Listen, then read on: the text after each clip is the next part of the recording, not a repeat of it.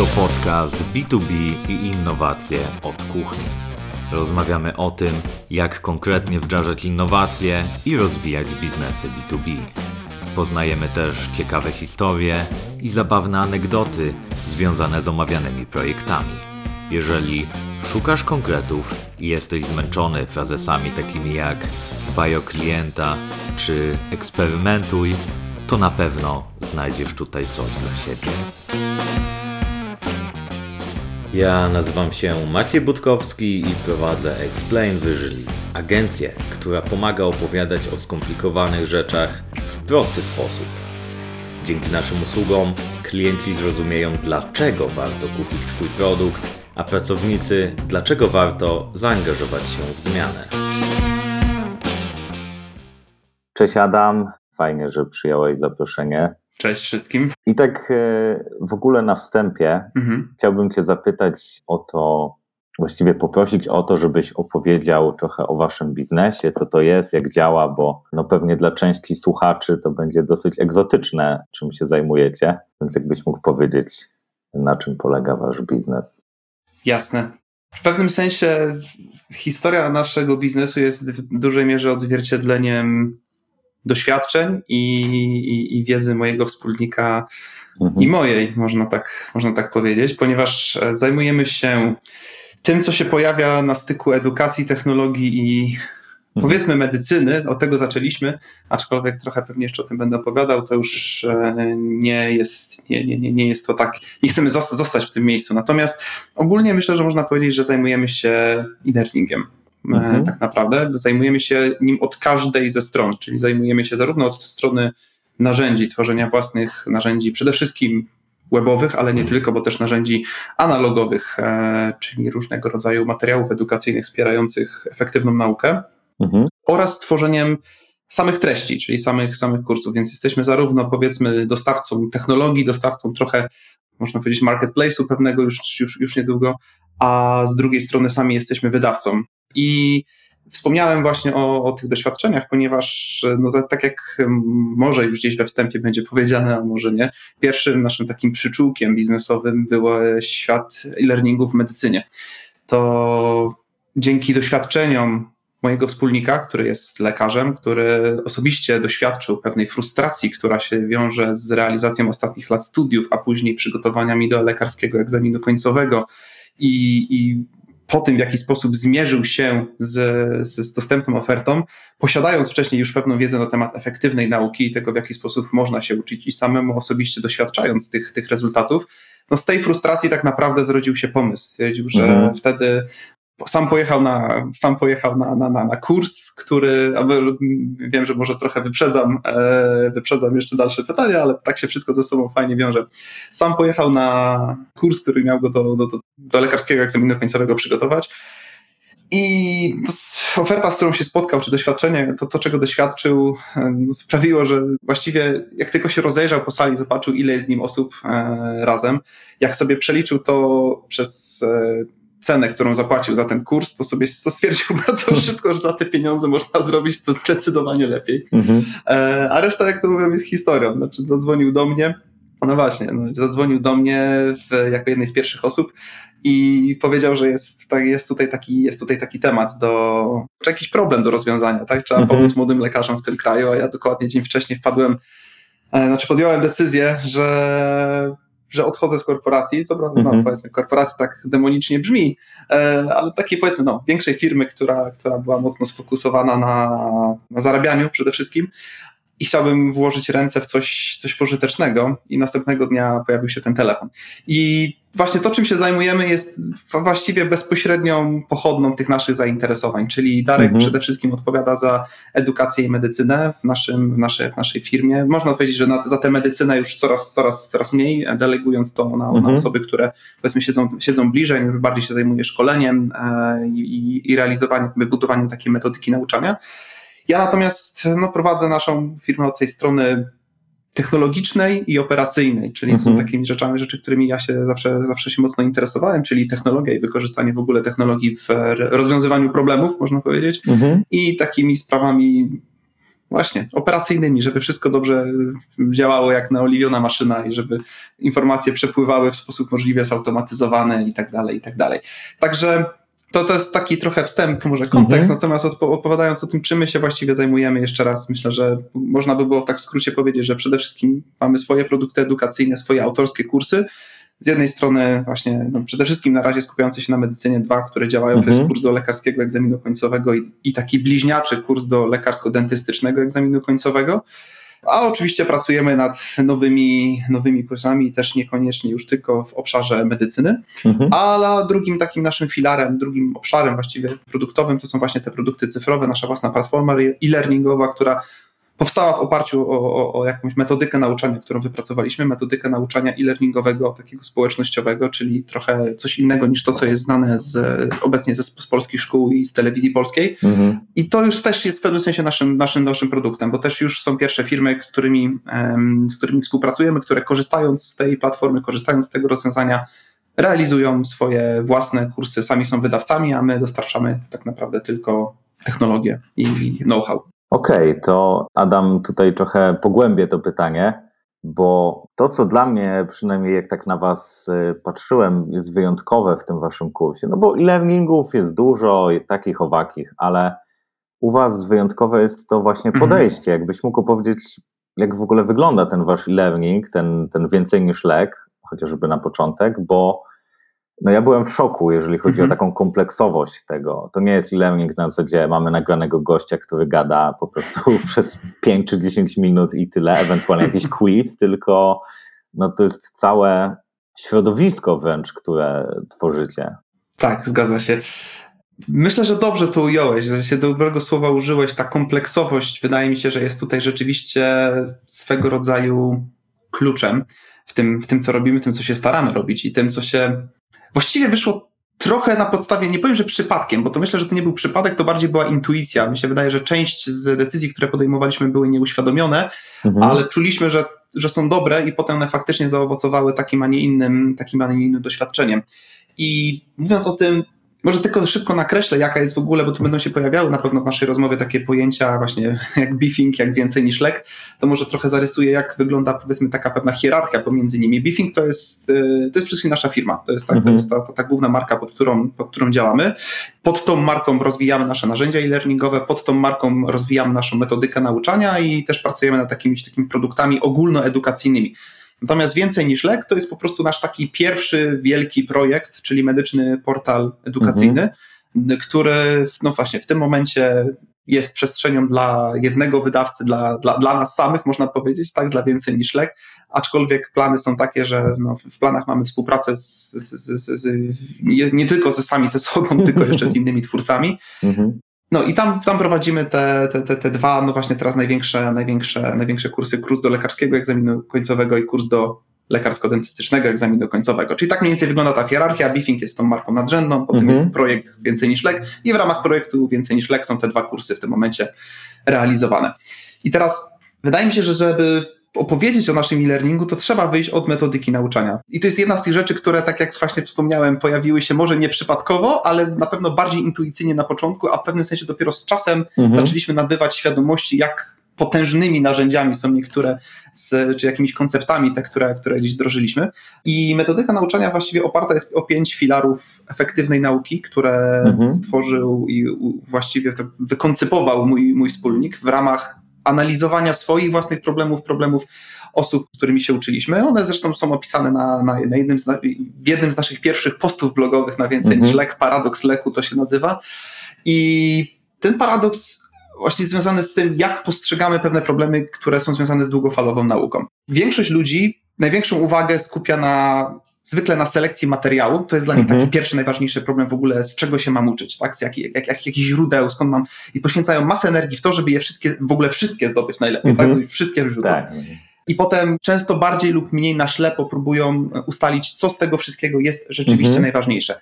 Później część osób faktycznie rozumie, że drugim problemem jest powiedzmy plan pracy i w ten plan pracy ładują bardzo masę energii, żeby w ogóle szczegółowo wszystko zaplanować i tak dalej, i tak dalej, i tak dalej.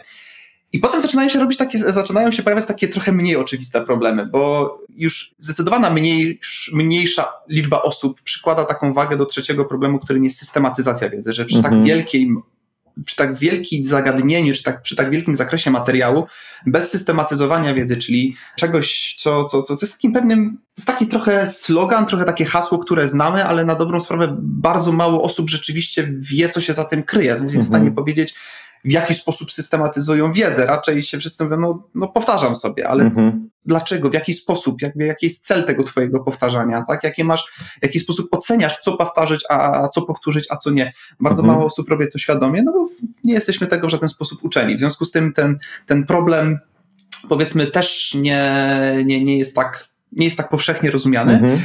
Problemem, który przy takiej nauce, jakby nauka do leku, do LDK trwa mniej więcej, no, zapaleńcy się uczyli kiedyś trzy miesiące, większość uczyła się około miesiąca. To i tak jest mhm. długi czas nauki i zwykle prędzej czy później siada nam trochę, siada nam trochę na głowę, jeżeli uczymy się sami, więc pojawia się temat wspólnej nauki. W jaki mhm. sposób próbujemy uwspólnić ten wysiłek z naszymi przyjaciółmi, z naszymi znajomymi, ale na to też nie ma za dobrych pomysłów. No, są takie, można sobie razem ze sobą robić pytania, trochę się testować, ale zwykle ciężko jest uczyć się wspólnie, ponieważ każdy ma swoje indywidualne tempo nauki, każdy ma swoje indywidualne braki, które jedne rzeczy, nawet jeżeli są dwie równie dobre osoby, to po prostu wiedzą inne rzeczy i inne są dla nich wyzwaniem.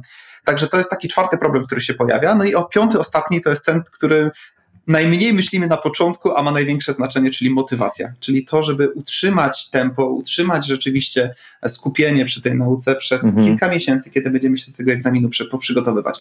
Taki standardowy, można powiedzieć, model myślenia o takim przygotowywaniu się do, do, do, do dużych egzaminów, do, do jakichś dużych wyzwań jest taki, że bardzo dużo energii wkładamy na początku w tę selekcję materiałów, plan pracy, trochę i potem systematyzację, wspólną naukę, motywację. Mhm. To wszystko zaczyna, coraz mniej energii wkładamy w te obszary i coraz mniejszą wagę przywiązujemy do tych problemów. A tak naprawdę my w pewnym sensie staraliśmy się to odwrócić, pokazać, że tak naprawdę z punktu widzenia tej długofalowej nauki, to właśnie motywacja, to właśnie wspólna nauka i systematyzacja wiedzy, one będą kluczowe do tego, żeby ten, ten, ten cały długofalowy wysiłek się się pojawił. Oczywiście selekcja materiału i plan pracy również są istotne, ale z perspektywy czasu jeśli chodzi o wydatek energetyczny nasz, który będziemy musieli ponieść, zdecydowanie większy będzie na te, e, mhm. na te ostatnie obszary. I wokół tej idei tak naprawdę, wokół tego staraliśmy się skupić naszą, jakby zbudować całą naszą ofertę, zbudować cały nasz produkt i całe doświadczenie edukacyjne.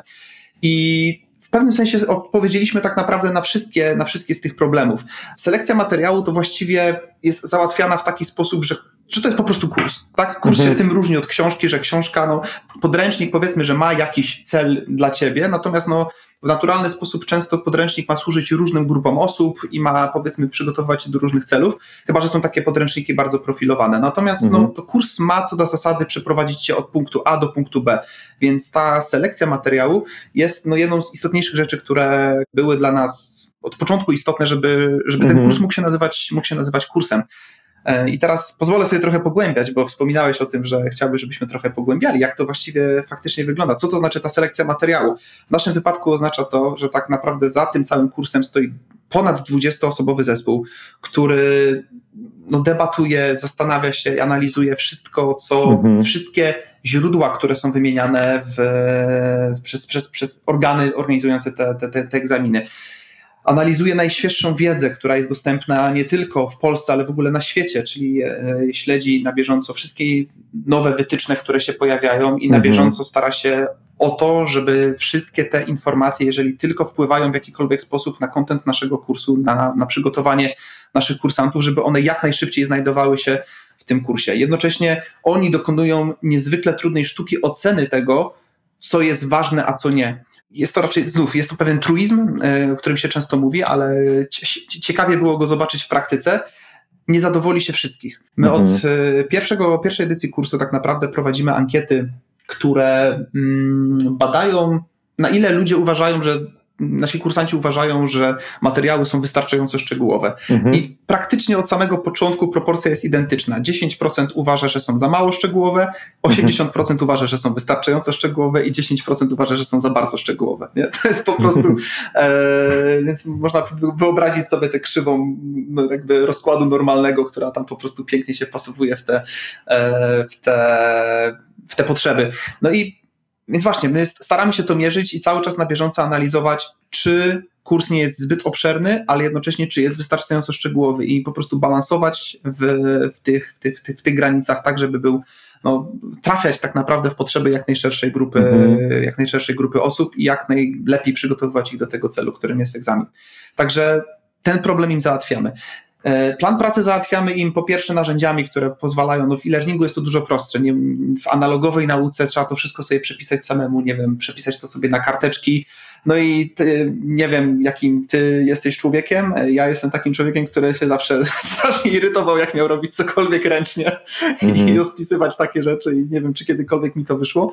Natomiast uwielbiam korzystać z wszelkiego rodzaju automatyzacji, która robi to za mnie, oblicza to za mnie e, i później faktycznie, faktycznie z tego korzystam, nie? jeżeli tak mm-hmm. to mhm. działa. I to jest znów przez to, że daliśmy ludziom, e, kursantom, daliśmy narzędzia, które im rzeczywiście niskim nakładem energetycznym rozwiązują ten problem, mhm. a później pozwalają im ten plan pracy monitorować, no bo w środowisku e-learningowym to jest zasadniczo proste. Jeżeli masz 70 lekcji i 4 miesiące, no to po prostu rozkładamy ci ten, te, te lekcje na, na, ten, na ten czas. E, następnie mierzymy, czy dzisiaj jesteś na tym etapie, na którym powinieneś być i właściwie to jest tak proste, a dla mhm. wielu osób, które uczyły się z nami, to była swego rodzaju rewolucja. To był pierwszy raz, kiedy oni rzeczywiście mieli plan, kiedy jakby śledzili te swoje postępy i mieli jakiś zewnętrzny system motywacji, który mówi im idziesz za szybko albo idziesz za wolno, tak? Czy za szybko, za dużo się uczysz, bo co, no, mhm. jakby jesteś za dużo przed planem, albo, albo, uczysz się, albo uczysz się za wolno. Także było to coś, y, co, jeden z problemów, który, który udało nam się rozwiązać, poza oczywiście edukowaniem i, i sugerowaniem, dlaczego to jest takie ważne, dlaczego to jest takie istotne, mhm. żeby planować rzeczy e, i później się tego rzeczywiście planu, planu, planu trzymać. Także drugi problem, który rozwiązaliśmy już bardziej, bardziej narzędziowo i koncepcyjnie. Mhm. No, systematyzacja wiedzy to jest w ogóle to jest ciekawy temat, ponieważ e, jeśli chodzi o efektywną naukę, to mój e, wspólnik gdzieś na czwartym, piątym roku, e, wydaje mi się, że na czwartym roku studiów, natknął się właśnie w związku z, ze swoją własną frustracją. On w ogóle miał jak to sam chyba określa, on miał problemy z nauką. On nadrabiał mhm. determinacją, on nadrabiał wytrwałością, ale miał problemy z nauką. W sensie nie, nie, nie było tak, że po prostu łapał rzeczy w lot, że zapamiętywał, tylko kosztowało go to bardzo, bardzo dużo wysiłku ale ma też taką naturę optymalizatora. To jest człowiek, który całe swoje życie prawie przegrał w gry strategiczne i po prostu dostaje białej gorączki, jeżeli widzi, że po prostu robi rzeczy w jakiś sposób i one nie działają, to po prostu nie daje mu to spokoju i musi znaleźć sposób, który zacznie działać i realizować jego mhm. strategię. Więc wydaje mi się, że tutaj po prostu osiągnął jakby ten sam, ten sam pułap frustracji, stwierdził, że to, to, to po prostu nie może tak być. Nie może tak być, że taka ilość czasu przekłada się na tak marne efekty. Stwierdził, że musi robić coś źle i w takim razie musi zmienić swoją metodę działania. I wtedy trafił właśnie na mapy myśli, na ideę myślenia w ogóle wizualnego, które wiem, że mhm. też Wam są w ogóle bliskie i między innymi to była jedna z rzeczy, które nas połączyły. E, I zaczął korzystać. Zaczął korzystać na początku z map myśli, potem z pewnych mnemotechnik, potem zrobił kursy szybkiego czytania i w ogóle zaczął odkrywać absolutnie nowy świat. I e, dla niego samego skończyło się tym, że miał więcej czasu, lepsze wyniki i więcej czasu e, jeszcze raz mhm. na znajomych, na relacje, na rzeczy, które były dla niego, dla niego ważne i mniej stresu, tak, w związku z tym, że ze, ze, swoją, ze swoją nauką. I kiedy pamiętam, że kiedy chodził na zajęcia, my tam już znali, znaliśmy się dużo, dużo wcześniej, jakby na stopie przyjacielskiej, i pamiętam, że ja sam słyszałem, jak jego przyjaciele z grupy, którzy przychodzili do niego tam często, mhm. często gęsto się uczyć, e, śmiali się z tych map myśli, nie? Tam były ta, mhm. Darek i jego mapy myśli. No teraz, co masz tu tutaj po, po pięciu latach, można, proszę, po pięciu latach, po pięciu latach od tamtego momentu e, jedna trzecia lekarzy w naszym kraju kończy swoje studia korzystając z naszego albumu Map Myśli, czyli z takich, takiego narzędzia, które pomaga w notowaniu. No bo właśnie to jest, to jest ten temat tej niesamowitej wręcz penetracji rynku, bo wy w trzy lata, jeżeli dobrze rozumiem, od startu, tak jak mówisz, no co trzeci lekarz w Polsce korzysta z waszego kursu. No to, to brzmi jak strzał w dziesiątkę, jeżeli chodzi o to, co wy robicie. Mhm. Jakbyś mógł powiedzieć, jak to się stało? To znaczy, czy to było tak, że wy od razu mieliście tak ogromne zainteresowanie, czy to jakoś ewoluowało? Mieliście iteracje, coś tam testowaliście i dochodziliście krok po kroku do tego, do tego kształtu? Wiesz co, no, wydaje mi się, że odpowiedź na pierwsze pytanie no, jest raczej, raczej, raczej naturalna, że nie, nie od samego początku skala była aż tak, e, skala była aż tak duża. Natomiast e, trochę kończąc, ja wiem, że, że, że przeszliśmy do nowego tematu, ale e, jeszcze trochę odwołując się do, tych, do tego sedna, w jaki sposób te kursy, w jaki sposób kursy działają, My również postawiliśmy duży nacisk na narzędzia społecznościowe w naszym, w naszym, naszym rozwiązaniu. I to jest tak, że trochę nawiązaliśmy powiedzmy, nawiązaliśmy do doświadczeń, które mieliśmy z innych aplikacji, których e, ten, ten aspekt społecznościowy bardzo fajnie się sprawdzał. I udało nam się sprawić, że ludzie w e-learningu zaczęli czuć się jak w jednym pokoju nauki. Mhm. I wydaje mi się, że to było coś takiego, co było dla nich najbardziej niesamowite. I potem kom, jakby całościowo rozwiązanie tych problemów potem przełożyło się na to, że, że, że ta motywacja do nauki była u nich większa i z tego powodu byli bardziej, bardziej zadowoleni. Ale właśnie to stworzenie tej społeczności wydaje mi się, że było później kluczowe do tego, żeby ten sukces tak się, tak się potoczył, jak się potoczył, czy właściwie ta nasza historia się tak potoczyła, jak się potoczyła. Bo zaczęliśmy i tak zaczęliśmy, myślę, że z przytupem, można powiedzieć, ponieważ w pierwszej, na pierwszej, pierwszej edycji kursu, której, którą, którą robiliśmy w 2017 roku, wzięło udział w niej 324 osoby.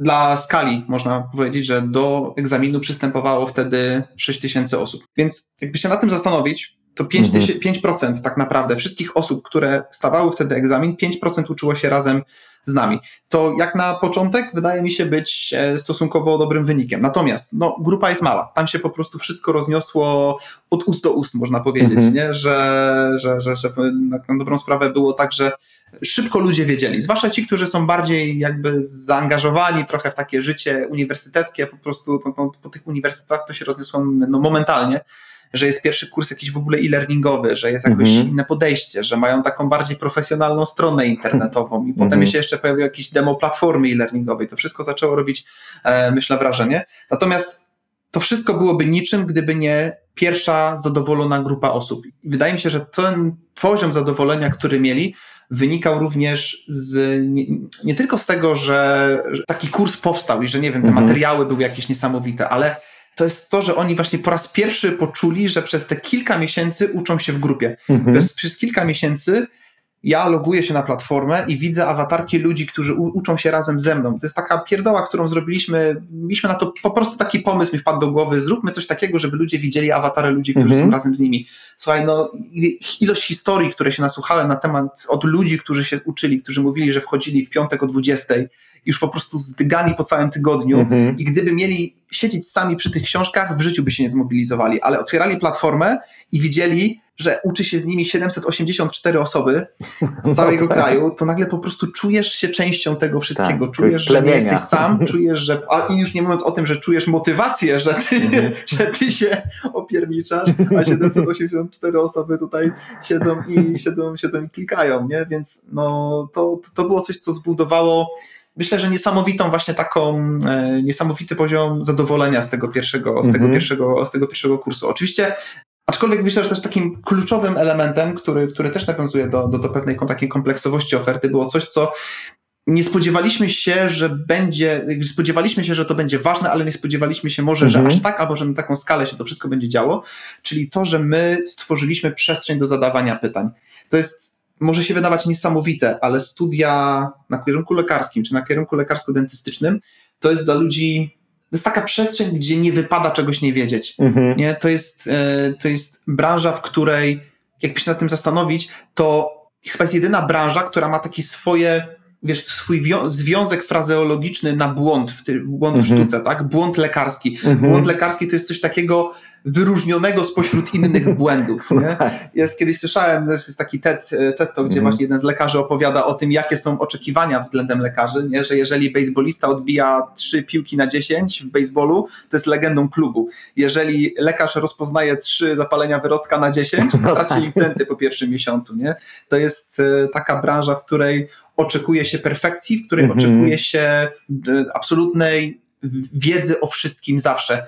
I to jest zrozumiałe z jednej strony, ale z drugiej strony na studiach, w warunkach edukacyjnych tworzy na strasznie niezdrową atmosferę. Stworzy, no tak. Tworzy atmosferę, w której pytania na etapie, kiedy studenci mają się uczyć, mają się dowiadywać, pytania są karane.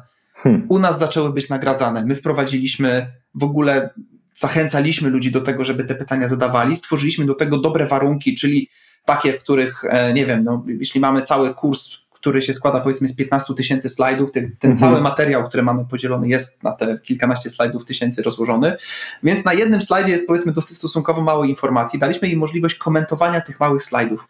I mhm. nagle otworzył się worek z pytaniami, bo pierwsze osoby bardzo nieśmiało zaczęły te pytania zadawać, ale potem nagle jak się okazało, że że to nie jest tak, że tylko ja mam pytania, nie? Bo tak się Mhm. wszystkim wydawało na studiach, że tylko oni czegoś nie rozumieją. Nie, po prostu ludzie mają pytania, te rzeczy nie są jasne Mhm. i są trudne i, są, i wymagają dodatkowych wyjaśnień. E, I nie zawsze materiały edukacyjne są idealnie skrojone Mhm. po prostu nie są, no bo, bo, bo bardzo mało wydawnictw sprawdza jak, jakby efektywność edukacyjną swoich podręczników, no bo jak to mają zrobić, nie? Po prostu robią Mhm. podręczniki i liczą na to, że ludzie, którzy je czytają, sobie doczytają, jeżeli potrzebują. A tutaj zaczęły się pojawiać pytania. Mhm. I wydaje mi się, że to, co, co udało nam się zrealizować, to tak naprawdę dokonać pewnego nawet przewrotu, przewrotu Mhm. w myśleniu na temat nauki, przewrotu w zachowaniu kursantów. Jakby wiesz, nie, nie, nie jest tak, że jesteśmy w stanie to do końca zmierzyć, ale mm, słyszeliśmy od ludzi, którzy pracują na oddziałach w Mhm. naszym kraju, że coś się zmieniło, że od kiedy nasz kurs Hmm. funkcjonuje, to jacyś inni ludzie przychodzą, że Hmm. jakoś są bardziej otwarci na to, żeby zapytać, są jakoś bardziej otwarci na to, żeby ze sobą współpracować.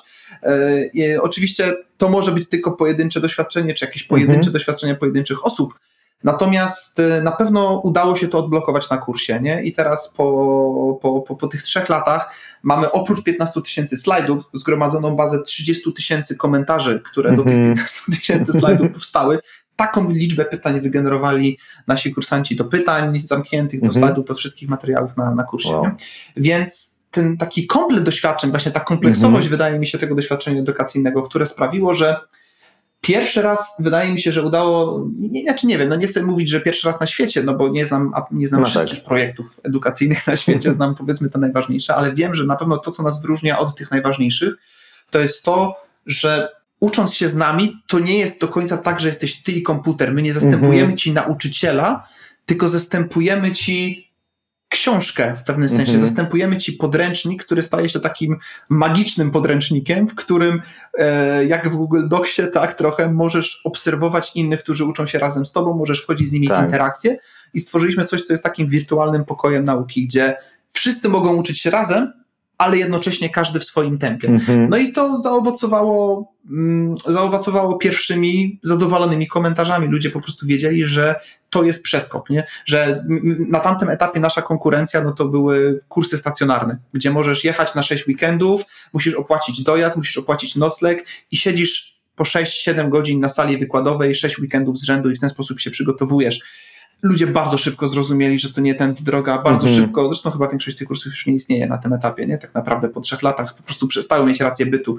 Więc po prostu pojawiła się, no jak, jak może trochę jak, jak, jak, jak e, błyskawica obiegła, obiegła środowisko wiadomość, że po prostu jest, jest coś innego, to jest, to jest zupełnie innego rodzaju doświadczenie. Mhm. I te polecenia, o które też od początku dbaliśmy, bo na tym, na tym oparliśmy w dużej mierze swoje, swoje działania, czyli zbieraniu tego takiego społecznego dowodu, zbieraniu Mhm. tego, wiesz, otworzyliśmy się na recenzję, na przykład na Facebooku. Wtedy jeszcze nikt o tym nie myślał z naszej konkurencji, żeby włączyć publiczne recenzje, żeby ludzie Mhm. pisali, co myślą o kursie, nie? A dla nas, y, wiesz, no trzeba było, trzeba było to zaryzykować i jeszcze coś złego powiedzą.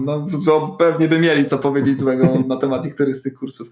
A, a dla nas nie, no stwierdziliśmy, my się pod tym podpisujemy, przyjmiemy każdą krytykę na klatę, na każdą Mhm. odpowiemy, no ale otwieramy się na to. No i się nie zawiedliśmy, no bo po prostu my dbając o to, żeby faktycznie nasi kursanci dostali to, czego, to, czego oczekują, tak, reagując na ich prośby, reagując na ich zgłoszenia, na ich taką też bieżącą krytykę często, e, zyskaliśmy, wtedy przynajmniej zyskaliśmy takie, nie wiem, takie miano może, albo taki, taki, taką, taki obraz marki, której zależy po prostu, Mhm. nie? To był taki pierwszy, No.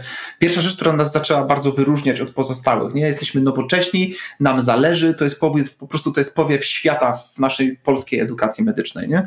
Więc Mhm. e, to też było związane z pewnym takim brandingiem, który wtedy mieliśmy, wtedy się bardziej pozycjonowaliśmy jako unikalny kurs do lekarskiego egzaminu końcowego, nie? Byliśmy e, czymś unikalnym, czymś świeżym, czymś nowym, czymś, Mhm. wiesz, jak po prostu no- nowy, wiesz, iPhone wśród klawiaturowych telefonów, nie? Okej. Tak się, tak, tak staraliśmy się uderzać, żeby przede wszystkim zdobyć początkowo tych, tych early adopters, nie? ludzi, Mhm. którzy wskoczą w coś nowego, bo, bo, bo po prostu zaufają swojej intuicji, bo, bo po prostu mogą sobie na to pozwolić, albo mają tyle jakiejś takiej e, ciekawości doświadczania Mhm. jakichś nowych rzeczy, żeby, e, żeby w to wskoczyć. Nie? No a później stopniowo coraz bardziej zmienialiśmy naszą strategię. No właśnie, Adam, bo jak to się stało? Jak wy mi podaliście tę liczbę, jak pisaliśmy case'a, to ja byłem w szoku, że wy mieliście 800 osób na newsletterze, z czego 324 kupiły kurs za tam ponad 1000 złotych, czyli to jest konwersja na poziomie tam 40 pewnie paru procent. 1500, no. 1500 złotych, no to jest jakaś, wiesz, abstrakcja w ogóle. Jak to się stało, że oni kupili kurs, którego z tego co rozumiem nie widzieli wcześniej, tak? I, i no ja, ja kupowałem kursy e-learningowe już tam po 100 dolarów.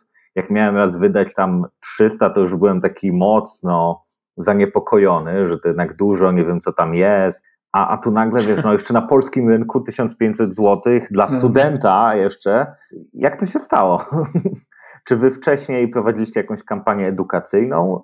Tak, znaczy, wiesz co, tak, to, to się nie wzięło znikąd, nie? To, to było może w, e, znów, może dużo działań było intuicyjnych wtedy, mhm. ale na pewno nie przypadkowych. Nie? Wydaje mi się, że było kilka takich czynników, które były kluczowe.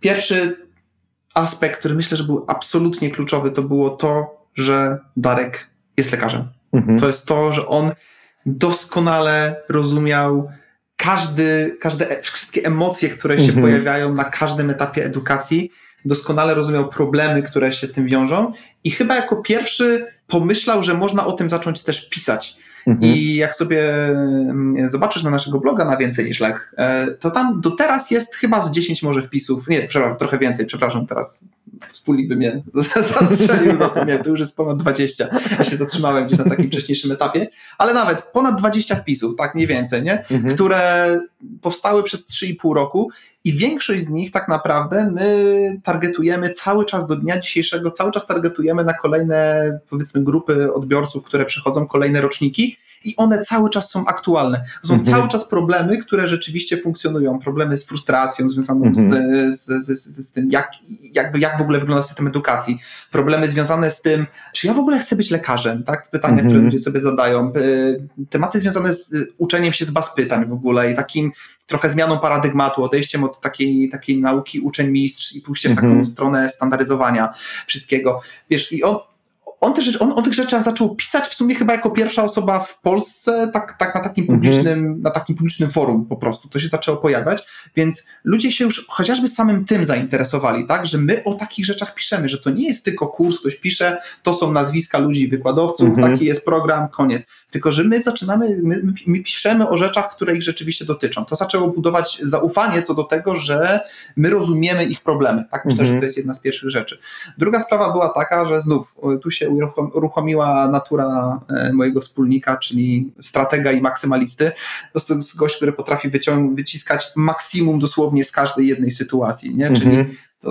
On jak dostał w ręce narzędzia marketingowe, jak dostał menadżera reklam, to po prostu to była dla niego jak kolejna gra nie? Mhm. strategiczna, której po prostu trzeba analizując słupki, analizując parametry i po prostu podejmując decyzje metodą prób i błędów, dochodzić do perfekcyjnej strategii, więc e, myślę, że tak jak mówię, dużo z jego działań mogło być intuicyjnych, może e, nie jest to człowiek, który może się pochwalić e, tym, że poprowadził 740 marek do 500 milionów debiutów na rynku produktów, ale po prostu rozumiał, rozumiał co robi, rozumiał jak działają te rzeczy, mhm. rozumiał jak działają narzędzia, które mają dotrzeć i rozumiał ludzi, do których mówi. Więc to zrozumienie grupy odbiorców było tutaj kluczowe, ale też właśnie no, wykorzystanie tego, nie? Widzimy, że więc te, te, te, te, działania na Facebooku, które, które prowadziliśmy, mm, oczywiście y, płatne, bo to, to, to było bardzo ważne, że, że zaczęliśmy po prostu targetować rzeczywiście reklamy odpowiednio wcześnie, no to zbudowało nam ten, tę grupę ludzi, którzy zaczęli nas obserwować, nie?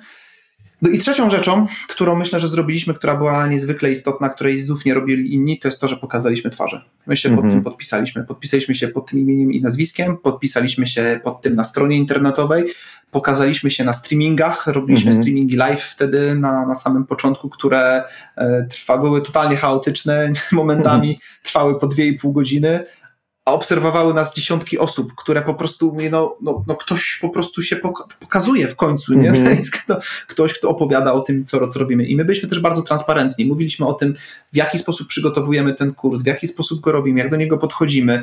Um, i, I robiliśmy wszystko, żeby dać ludziom trochę wglądu w to, jak to, jak to mm -hmm. rzeczywiście wygląda od kuchni, bo wiedzieliśmy, że nie możemy im pokazać produktu, a nie, mogli, nie mogliśmy im pokazać produktu dlatego, że e, teraz już mogę to powiedzieć po trzech latach, produkt mhm. nie istniał.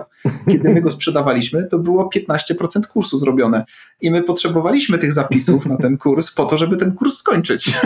Więc kiedy kurs się zaczynał, to nie było wszystkich lekcji, tylko były pierwsze lekcje, te, które były potrzebne na pierwsze tygodnie.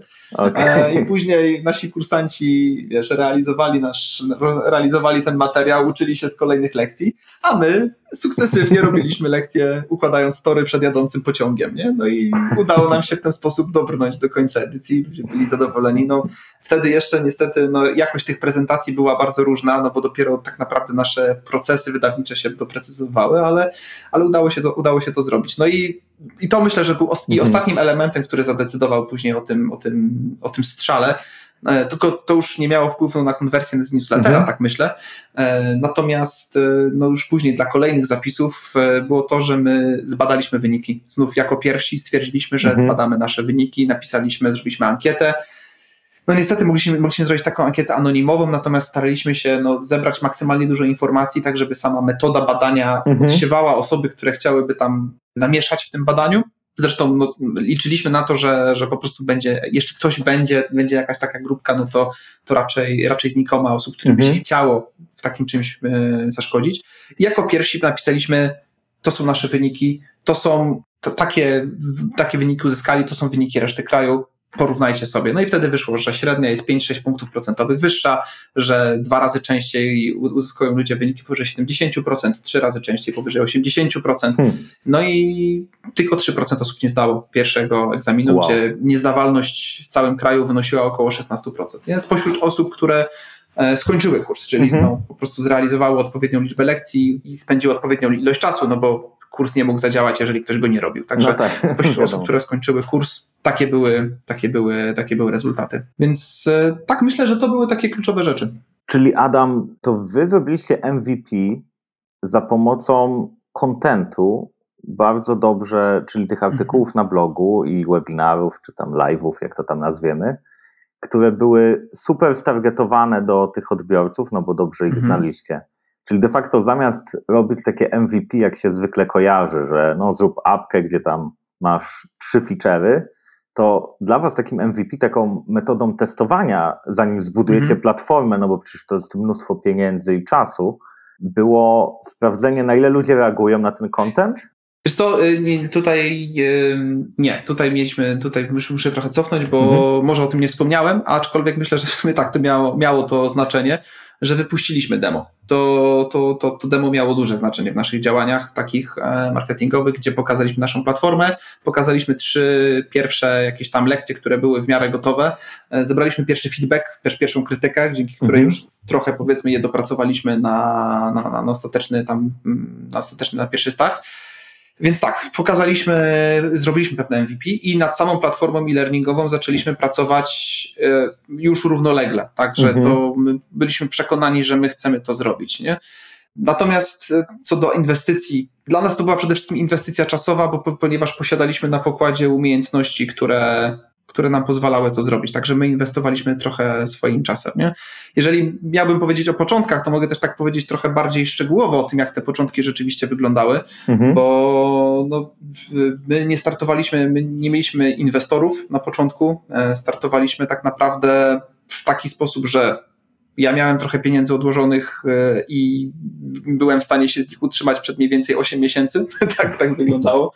E, mój wspólnik wziął ostatecznie kredyt gotówkowy, którego w ogóle do dzisiaj się zastanawiam, jak studentowi ktoś przyznał 70 tysięcy kredytu gotówkowego, po prostu za nic, ale mm. nie wiem, może to chodziło o regularność wpłat od taty. W każdym razie dostał ten kredyt 30 tysięcy pożyczyliśmy jeszcze od jego taty właśnie i za te 100 tysięcy zatrudniliśmy pierwsze osoby e, takie powiedzmy na, na, na zlecenie, na przygotowanie materiałów edukacyjnych i pierwszego programistę, który no, prywatnie jest też moim wujkiem, pół roku ode mnie starszym, najmłodszym bratem mojego taty. I podzieliliśmy się zadaniami tak, że mój wspólnik, mój wspólnik z jednym z zatrudnionych lekarzy e, pracowali nad prezentacjami, pracowali nad kursem, a my z Kubą pracowaliśmy nad platformą, więc tutaj się podzieliliśmy w ten sposób, że ja no, mam background programistyczny, mam background mark, powiedzmy UX-owy też, e, no i project managerski, także jakby przez mhm. wszystkie te role pełniłem, przez wszystkie te, te, te, te światy trochę przechodziłem, więc moje kompetencje wystarczyły do tego, żeby zaprojektować samą platformę, zaprojektować, zakodować front, frontend do niej, mhm. czyli dla osób nietechnicznych to jest to, co jakby ta część aplikacji, która działa w przeglądarce, w przeglądarce odbiorcy, a Kuba zajął się przygotowaniem tak zwanego backendu, czyli tego mhm. wszystkiego, co działa po stronie bazy danych i serwera i tak dalej. Mało istotne. W każdym razie po prostu we dwóch ją tak naprawdę kodziliśmy. W związku z czym, no i jakby ja, Kubę się udało przekonać na przygodę. Nie? To mhm. nie było tak, że jego przekonały pieniądze, jego przekonała przygoda, jego przekonała misja nie? Do, do tego, żeby się tym zająć. I równie dobrze stwierdziliśmy, że może z tego nic nie wyjść, ale, ale trudno. Nie? My też my mieliśmy takie trochę podejście, była rozmowa, którą odbyliśmy z, z Darkiem, i, czyli z moim wspólnikiem, że bierzemy te 100 tysięcy kredytu i co to dla nas oznacza. A co jeżeli nie wyjdzie? No to co, jeżeli nie wyjdzie, to ja jestem programistą, on jest lekarzem, dwa lata spłacimy ten kredyt mhm. i żyjemy dalej, nie? To jakby, więc tak sobie o, o, o, tym trochę myśleliśmy, że wbrew pozorom ryzyko nie jest dla nas aż tak duże, że jest dla nas akceptowalne, że nawet jeżeli to wszystko nie wypali, okaże się, że no, no trudno, nie, to nie, nie, nie mhm. był dobry moment, nie był dobry produkt, nie, ludzie się nie zapisują, nie mamy z czego tego utrzymywać, to po prostu zawiniemy ten interes i, i, i pogodzimy się z tymi konsekwencjami. Nie? Także mhm powiedzmy, że platforma już powstawała i te, za to byłem odpowiedzialny właśnie ja, ja, ja z Kubą. Kurs powstawał, za to był odpowiedzialny mój wspólnik z, ze swoim Kubą też zresztą lekarzem. Mhm.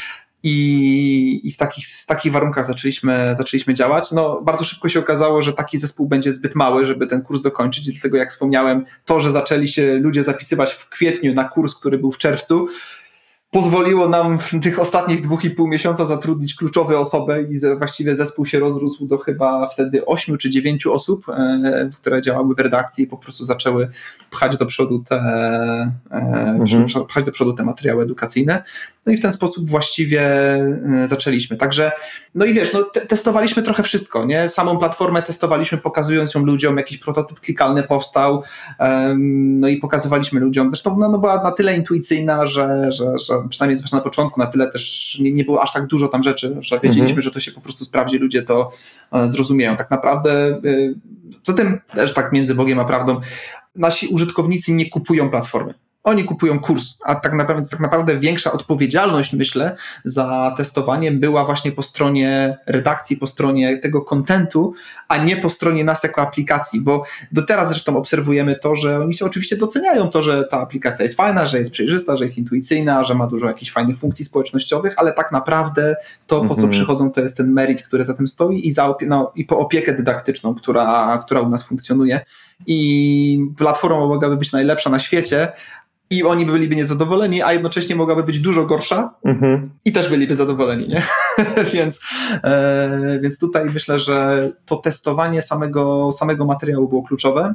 Mhm. I to testowanie materiału było najbardziej kluczowe. I wiesz, no, pierwszy, pierwszy, pierwszy kurs to był strzał. I to był strzał właściwie Darka, mojego wspólnika, poprzez analizę pytań i całego jego zespołu, wtedy też lekarskiego, poprzez analizę pytań, poprzez własne doświadczenia i uznanie, no dobra, to jest ważne. Tak, zrobi, zrobimy, tak zrobimy te materiały dydaktyczne, tak będą wyglądały. Mhm. No i pierwszy, pierwszy kurs, wiesz, myślę, że mieliśmy też trochę łatwiejszą sytuację. Mieliśmy o tyle łatwą sytuację, że rynek był tak niewysycony, był absolutnie tak przyzwyczajony do tak niskiej jakości, że nawet błędy, które popełniliśmy, a popełniliśmy sporo błędów i, i, nawet jeżeli nasze tam, niektóre z naszych prezentacji, czy na nasze, może prezentacji, materiałów edukacyjnych odstawały jakością od tego, co, co nawet sami widzieliśmy, że moglibyśmy zrobić, to i tak to był taki przeskok jakościowy, że, że, że, że wszyscy kursanci mieli po prostu poczucie, że, że warto było z tego skorzystać. Nie?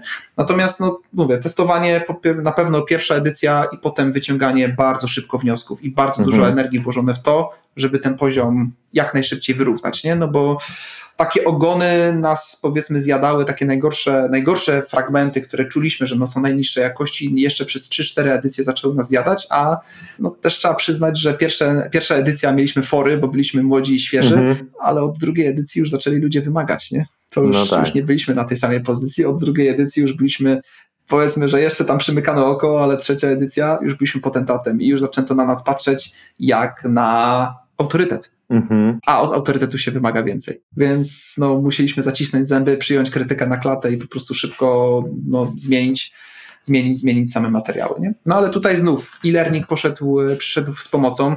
Jak wydawca się dowie, że podręcznik nie działa, to jego cykl wydawniczy trwa pół roku minimum, nie? więc mhm. podręczniki medyczne, które wychodzą, są w momencie druku są nieaktualne nasz cykl wydawniczy może zająć 30 sekund. Tak? Jeżeli pojawi się nowe, pojawią się nowe wytyczne, w ciągu 30 sekund nasz redaktor jest w stanie je zaimplementować na platformie tak naprawdę od razu.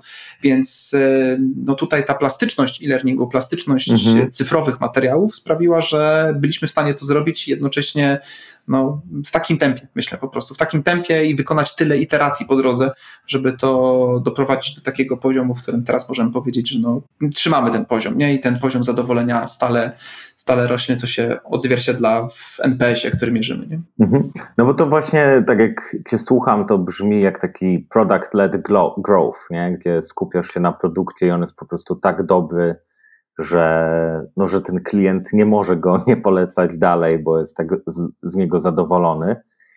A właśnie jakbyś mógł trochę powiedzieć, jak wy udoskonalacie ten, ten produkt, ten kurs? Czy macie jakiś proces? Mm, w jaki sposób to się dzieje? Mhm. Tak, zdecydowanie.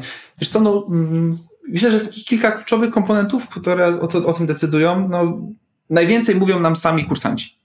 Po prostu, nie? To są e, dzięki temu, tak jak wspominałem, że zastosowaliśmy takie metody znane właśnie z Google Docsów, kontekstowego komentowania, gdzie możesz bardzo precyzyjnie napisać, że coś, czegoś nie rozumiesz, czegoś, mhm. czegoś nie widzisz, czegoś albo coś ci, się, coś ci nie leży, po prostu widzimy, gdzie są takie hotspoty. Widzimy, że tam, tam gdzie się pojawia najwięcej niezrozumienia, najwięcej komentarzy, to są miejsca, które naj, po prostu trzeba jak najszybciej powymieniać. Mhm. Oprócz tego robimy ankiety ewaluacyjne, e, robimy je powiedzmy sześć w ciągu roku. Myślę, że tak jest najłatwiej powiedzieć, czyli raz na dwa miesiące średnio mhm. wypada, że taka ankieta ewaluacyjna się pojawia. Zwykle też to jakby korelujemy z sesją egzaminacyjną i widzimy, mm, w tych ankietach między innymi pytamy o jakość kursu, ale ogólnie pytamy o jakość całościowego doświadczenia, także też dostajemy tam dużo feedbacku dotyczącego tego, tych wszystkich pozostałych rzeczy właśnie, tych fizycznych naszych materiałów, tego notatnika albo map myśli, obsługi całej tej moderacyjnej, czyli mhm. tej, te, tego, tej opieki dydaktycznej, którą sprawuje nasz zespół moderatorski.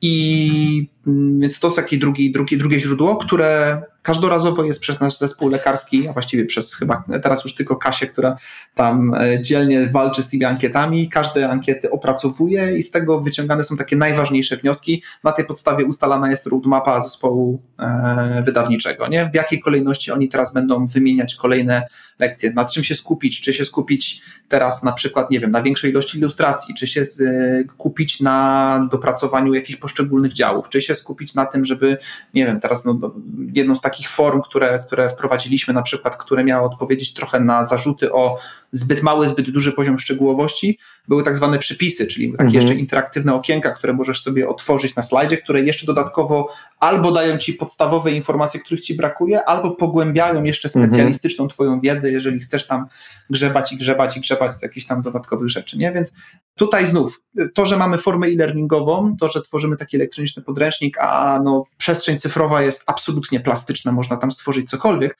to nam daje super możliwości do tego, żeby nawet takie najbardziej wymyślne zachcianki czy potrzeby naszych kursantów mhm. praktycznie jesteśmy w stanie, jesteśmy w stanie spełniać, nie? Dzięki temu. Także tak wygląda ten proces. Na pewno więcej mógłby powiedzieć nasz redaktor naczelny Wojtek, który siedzi nad tym wszystkim, ale myślę, że z grubsza tak to, tak to wygląda, że zbieramy ten feedback, oni się dowiadują, analizują go mhm. i na podstawie tego starają się z, no właśnie poustalać tak priorytety, żeby załatwiać najważniejsze rzeczy w pierwszej kolejności.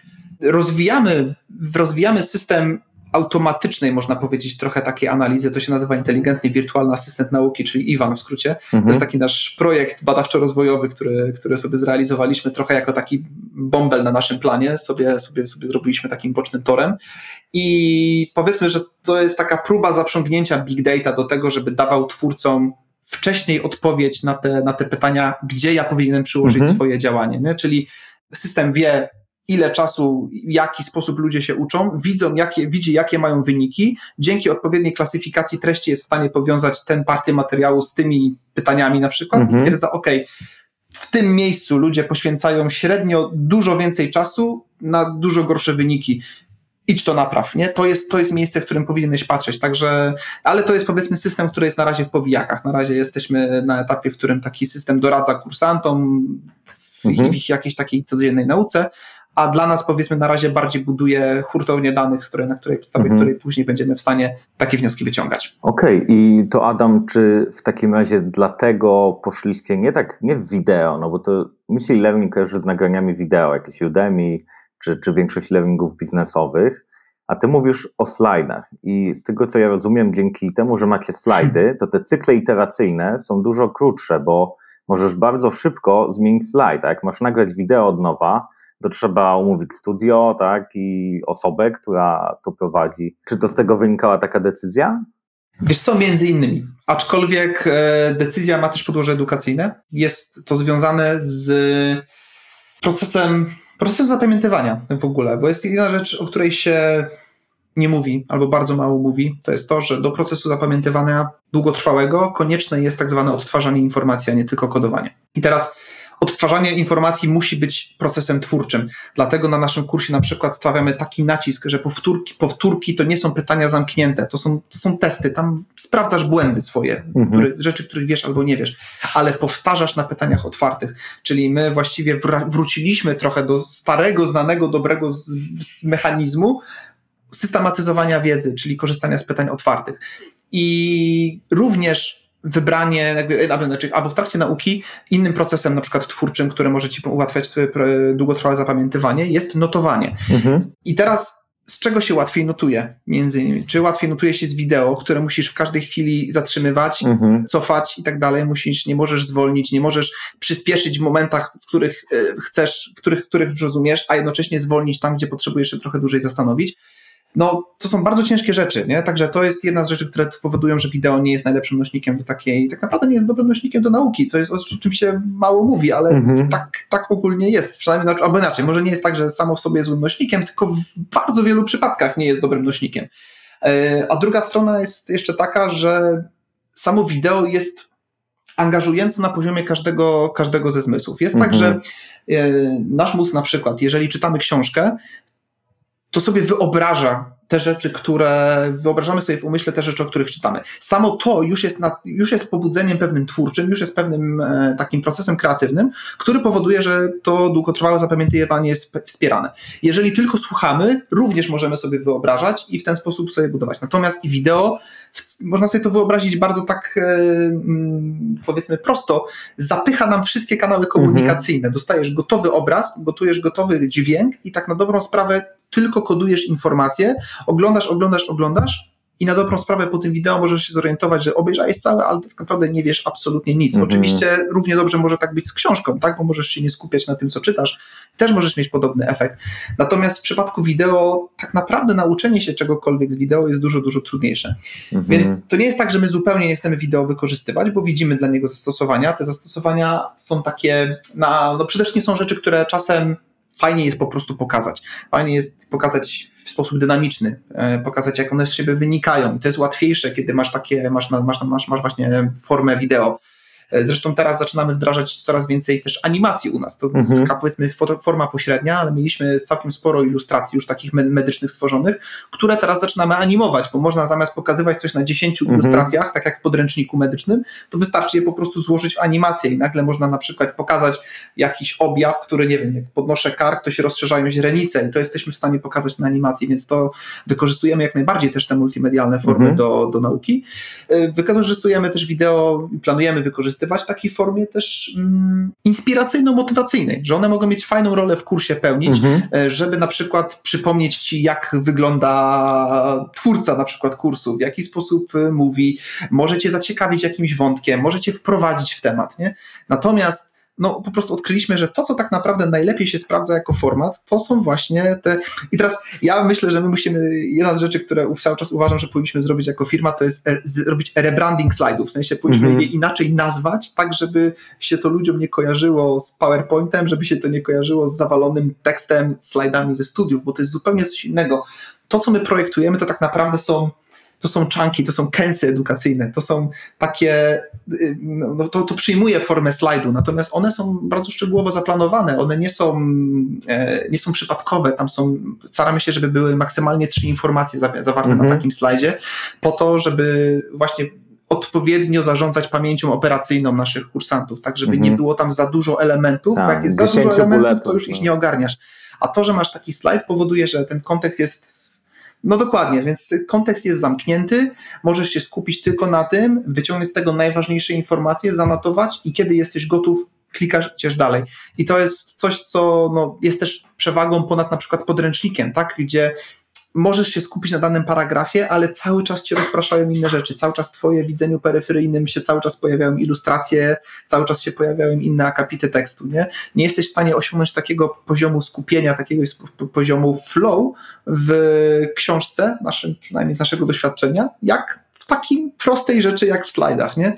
A już jakby aspekt cyklu edukacyjnego i tej, tego komentowania kontekstowego, no to już są tylko jeszcze, jeszcze kolejne benefity, które nas mhm. przekonują do tej formy edukacji, nie? I jednocześnie pokazujemy, że można osiągnąć efekt społecznościowy nawet lepiej niż w filmie, który no właśnie, można komentować film, ale to, to nie jest to mhm. samo, niż kiedy po prostu te komentarze są tak bardzo kontekstowe, tak bardzo granularne. Nie? Mhm. Super, bardzo to jest ciekawe.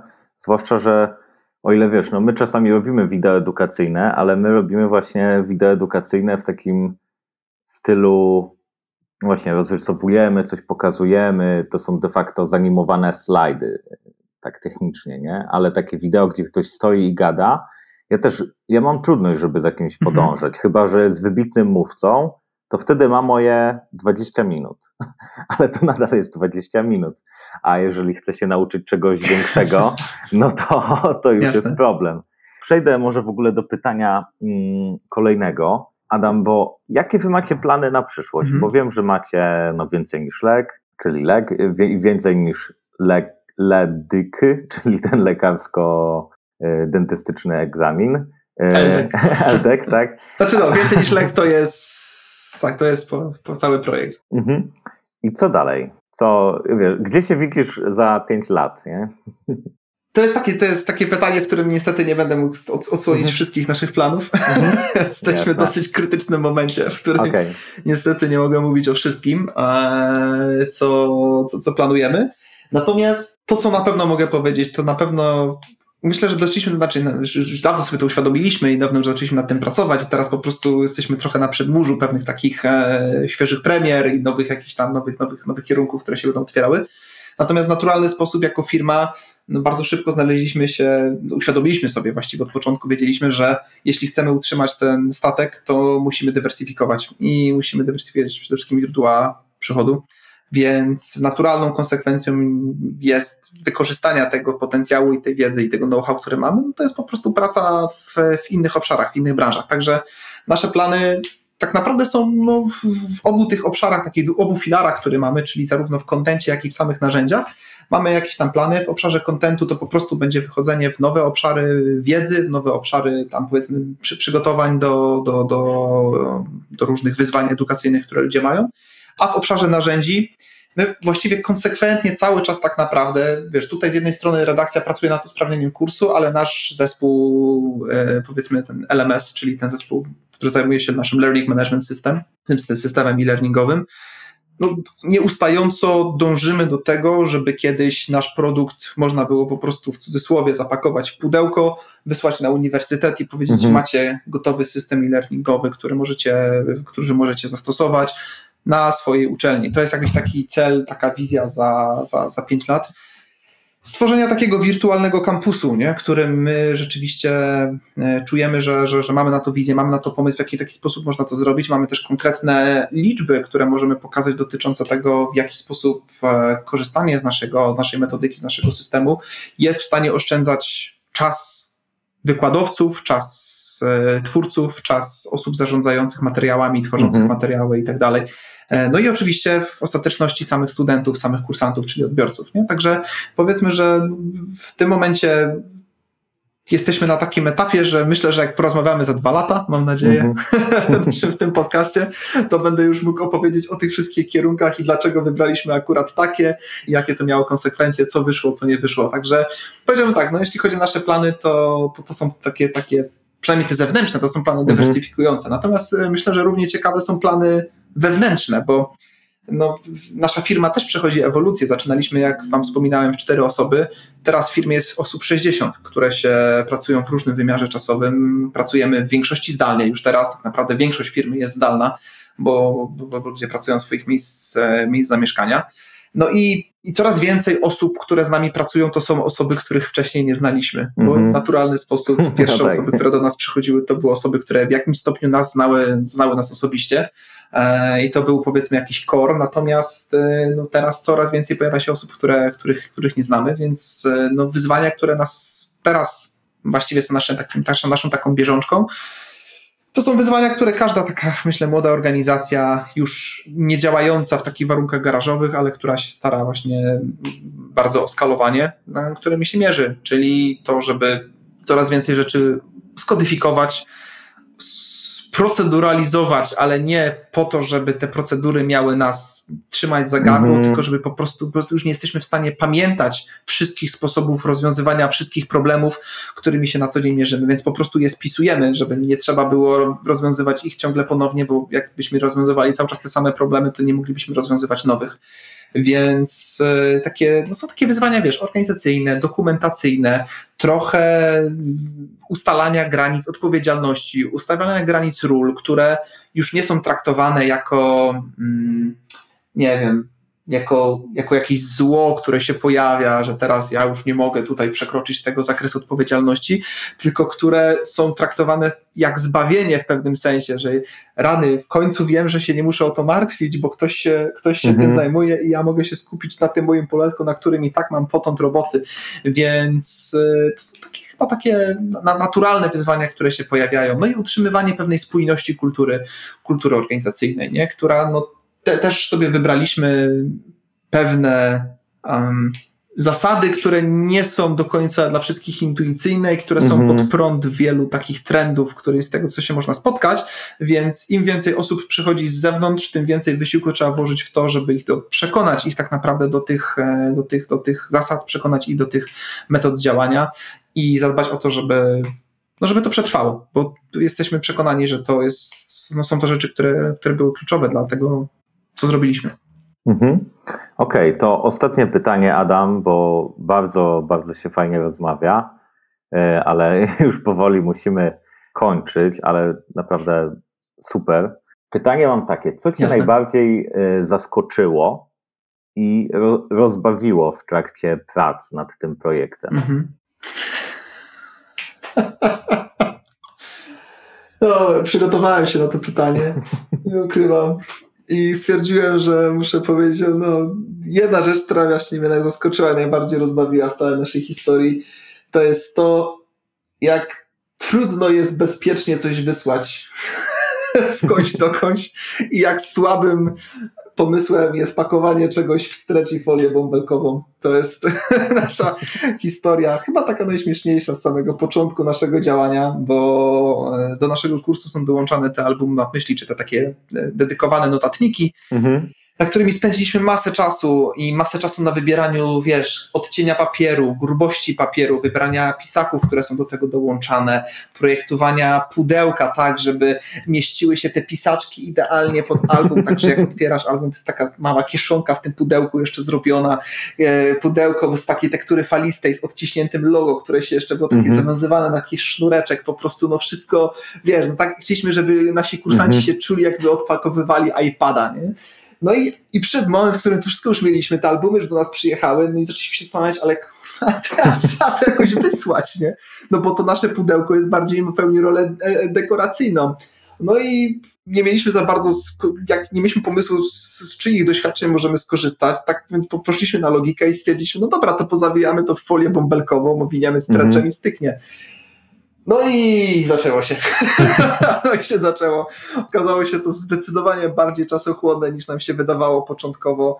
zeszło na to strasznie dużo czasu, pamiętam do teraz, tak, po prostu, to po prostu były dwa dni, kiedy siedzieliśmy, to, to była impreza, wiesz, uspaliśmy dwa, trzy wina, siedzieliśmy z kieliszkami, rozwijaliśmy tę folię bąbelkową, zawijaliśmy te pudełka, no mieliśmy kurde 324 paczki do wysłania, no bo tyle mhm. osób się zapisało. E, ja drukowałem w ogóle jeszcze na drukarce atramentowej wszystkie etykiety, które potem musiałem nożyczkami wycinać, no bo nie mieliśmy gilotyny.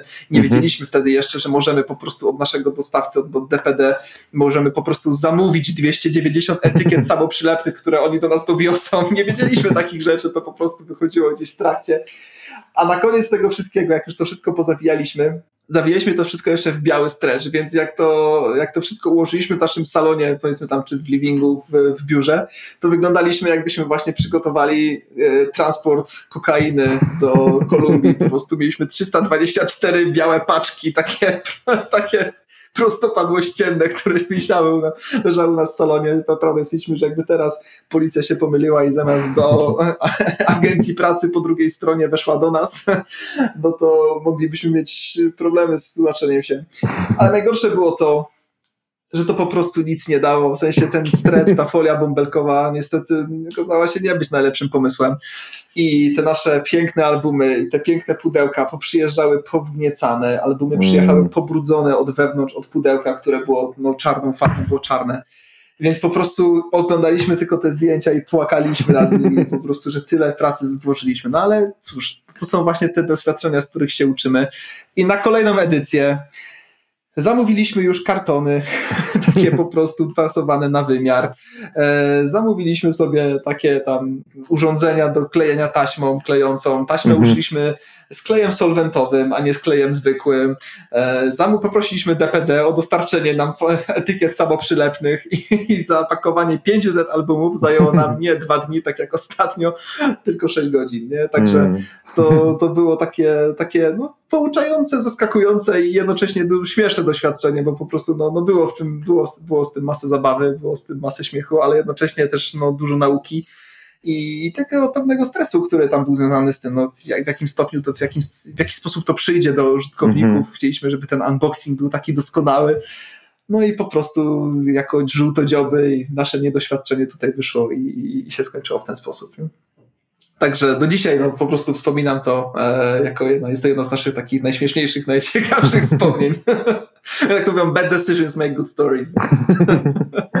super, super, Adam. Dzięki wielkie w takim razie, że przyjąłeś zaproszenie. No i życzę Wam wszystkiego dobrego, a sam się do Ciebie przy okazji odezwę w temacie e-learningu, bo ta rozmowa mi kilka ciekawych pomysłów w głowie zasiała. Także dzięki wielkie. Super, również dziękuję za zaproszenie. No i mam nadzieję, że tutaj coś z tych wywodów moich dzisiejszych dla kogoś będzie, będzie pożyteczne. Okej, okay, dzięki. Do zobaczenia. Do zobaczenia. Trzymaj się.